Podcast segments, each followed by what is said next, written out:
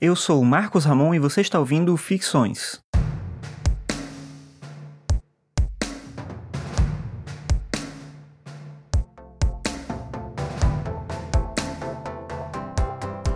Eu tô gravando esse episódio hoje aqui no dia 15 de maio e amanhã, dia 16 de maio, é o dia do meu aniversário. E eu sei que é uma coisa meio estranha, mas eu vou pedir para você um presente e ao mesmo tempo vou te dar uma coisa em troca. Esse presente é você me ajudar a divulgar os meus livros. E aí, me ajudando a divulgar os meus livros, você ganha uma cópia desse livro em formato digital. Eu acho que é uma boa ideia para todo mundo.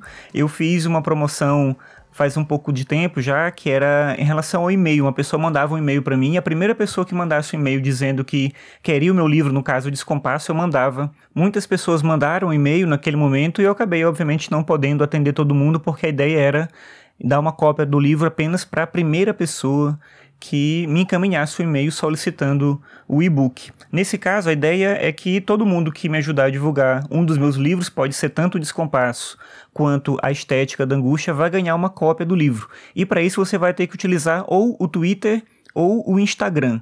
Eu não tenho uma conta do podcast Ficções no Facebook. Essa do Instagram mesmo não utilizo há muito tempo. Eu não tenho mais uma conta pessoal, mas eu lembrei que eu não tinha deletado a conta do podcast Ficções. Então você vai utilizar uma das duas plataformas e você vai criar uma postagem dizendo eu quero esse livro. E aí você vai botar, no caso do Twitter, por exemplo, o link do livro no site da Amazon ou uma imagem da capa do livro e vai me marcar lá. O meu perfil no Twitter é podcastficções.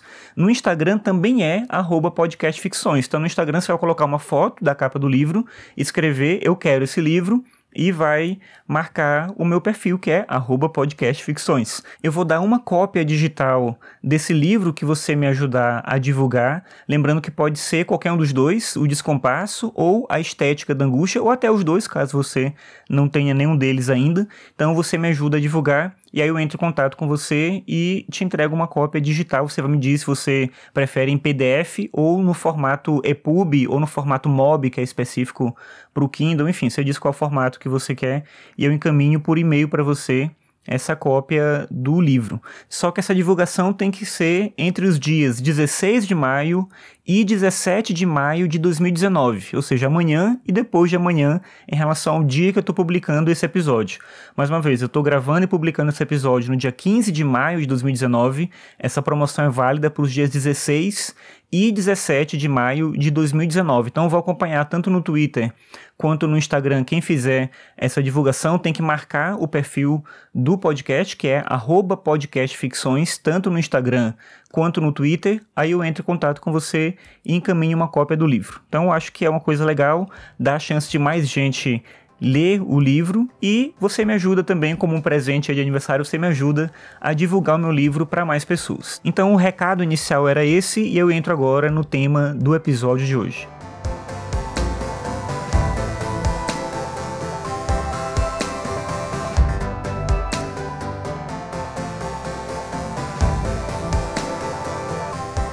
É de Heráclito a famosa tese de que não podemos banhar duas vezes no mesmo rio.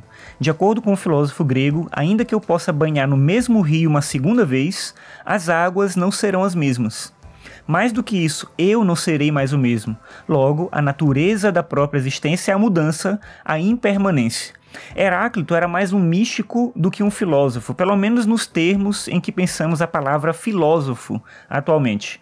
Assim como outros filósofos pré-socráticos, ele se ocupava da ideia do princípio originário de todas as coisas, que para ele era o fogo, sendo que esse elemento representa aqui a ideia de mudança e transformação inerente a tudo que existe. Para o Heráclito, vida e morte, saúde e doença caminham juntos. No momento em que você nasce, você começa a morrer. Da mesma forma, saúde só se justifica em sua relação com a doença e vice-versa. É comum, por exemplo, a sensação que a gente tem de notar o valor da saúde apenas quando estamos doentes. Recentemente eu tive uma dor forte na perna que surgiu depois que eu comecei a fazer caminhada. E aí eu que pouco presto atenção às minhas pernas, passei a dar atenção ao valor de poder caminhar sem dor. E é bem isso que ele quer dizer. A dor e o prazer, a guerra e a paz, os opostos sempre caminham juntos, se complementam e dão sentido uns aos outros. O que sobreviveu dos textos de Heráclito escritos de forma poética foi muito pouco. Assim a gente sabe mais dele por meio de comentadores que replicavam suas ideias. Heráclito, sem saber, intuiu uma verdade fundamental do mundo físico, a ideia de que tudo está em constante transformação. E a realidade, de fato, é mudança. Isso vale para as nossas células, que vão sendo gradualmente substituídas, mas também para o mundo subatômico, em que a própria ideia de permanência se faz insuficiente para compreender o caráter probabilístico da existência. Heráclito influenciou Platão, principalmente quando o Platão fala sobre o caráter efêmero do mundo sensível, e Nietzsche, que defendia o conflito como princípio básico da vida. Aliás, a filosofia do próprio Nietzsche pode ser bem resumida em uma frase do Heráclito quando ele diz o seguinte: A guerra é a mãe de todas as coisas. Mas de tudo que o Heráclito falou, a tese mais famosa é mesmo essa percepção de que nada é constante.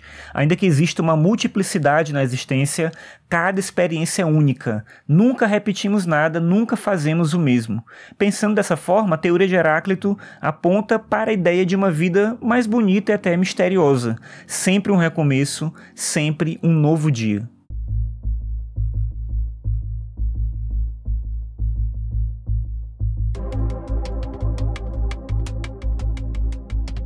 Obrigado por ouvir mais esse episódio do podcast Ficções. Lembrando que você pode acessar os episódios no meu site, que é o marcosramon.net barra ficções. Me ajuda muito se você compartilhar os episódios com outras pessoas, porque assim mais gente fica sabendo da existência do podcast. Então é isso. Obrigado pela sua audiência e até a próxima.